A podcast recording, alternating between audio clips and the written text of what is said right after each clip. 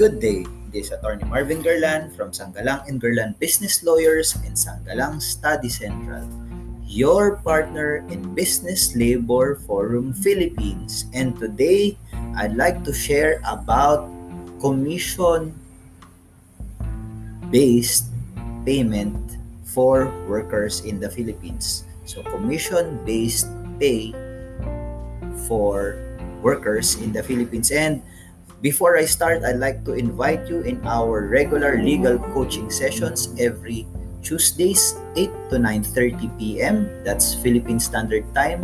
Tuesdays 8 to 9:30 p.m. and of course our regular legal webinars during Saturdays 10 a.m. to 12 p.m. Philippine Standard Time. And we hope to see you in our legal coaching sessions for your questions, anything under the sun that is included in our competency, knowledge, and of course, those we've already gathered as part of our skills in the legal uh, field. And of course, for today, going back, our topic is commission based pay. And what do we need to know about commission based pay? So, since I'm doing this uh, episode during the Christmas season. This is very relevant because one of the questions posted in our Viber groups, Ask the Business Lawyers, is that um, is there what is the relevance of commission-based pay?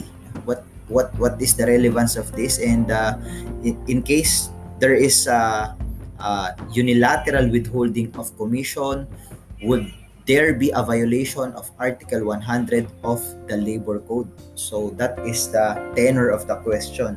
So an employee who is paid on commission basis and then the employer the employer plans to withhold payment of the commissions. So the main question is will it likely fall as a violation of Article 100 of the Philippine Labor Code which states the principle of non-diminution of benefits. So, under the Labor Code, the Philippine Labor Code specifically prohibits diminution of benefits those which have already been given as a matter of uh, policy as a matter of principle those who have already been given to the employee as a matter of practice or through a written written uh, company policy or company practice which is unwritten if uh, several benefits have already been given to the employee over a period of time, over the course of his employment, that becomes an entitlement which cannot be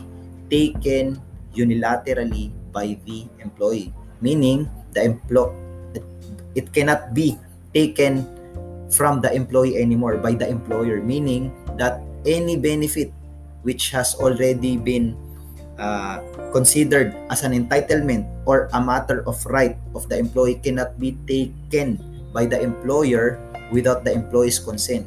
So that is the principle of non-diminution of benefits under Article 100 of the Philippine Labor Code. And now, going back to this commission, if there is a, a unilateral withholding of commissions, what is important that we have to take note is the fact that there are two kinds of commissions in this respect no? For as payment of wages. First the first kind of uh, commission is that which is considered as wage. This the this is the case for employees who are partly or fully paid on commission basis.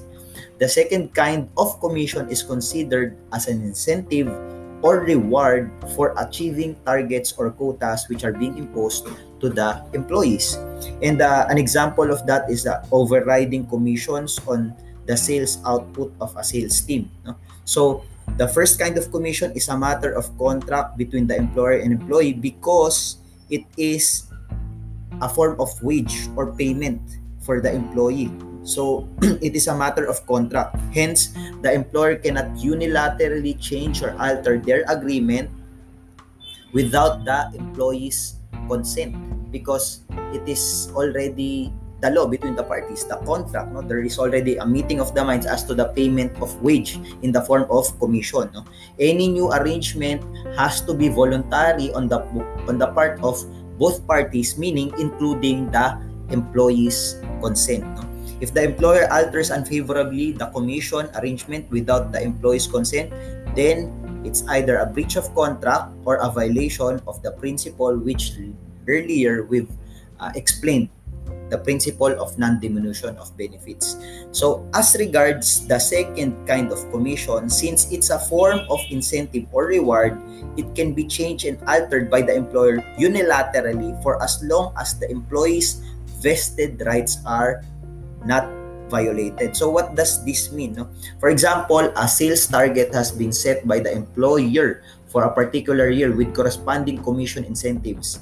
In the succeeding year, the employer can unilaterally change the target or quota and the corresponding commission incentive arrangements or completely abolish giving the commission no during in the next year no altogether without securing the employee's consent however the employer if it's the second form of commission no, which is in the form of incentive the employer cannot favor unfavorably and unilaterally change the commission incentive arrangement in the middle of the year because it might prejudice the employees who have already exerted their best efforts and are looking forward to receive such commission incentive.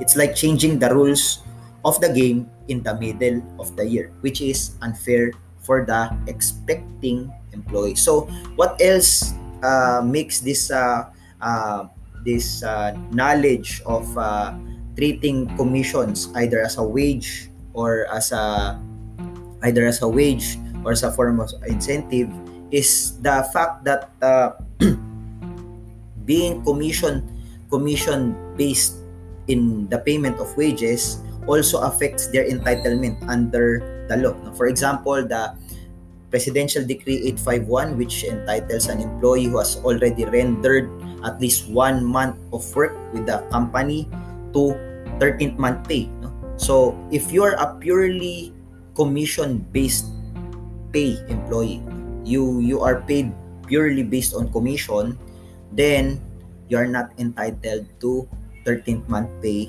under Presidential Decree 851 or the 13th month pay law under Philippine jurisdiction. Also, if you are purely paid by commission, on commission, you are also not entitled to holiday pay under Philippine law. So, at least those things uh, we shared for you for this uh, morning.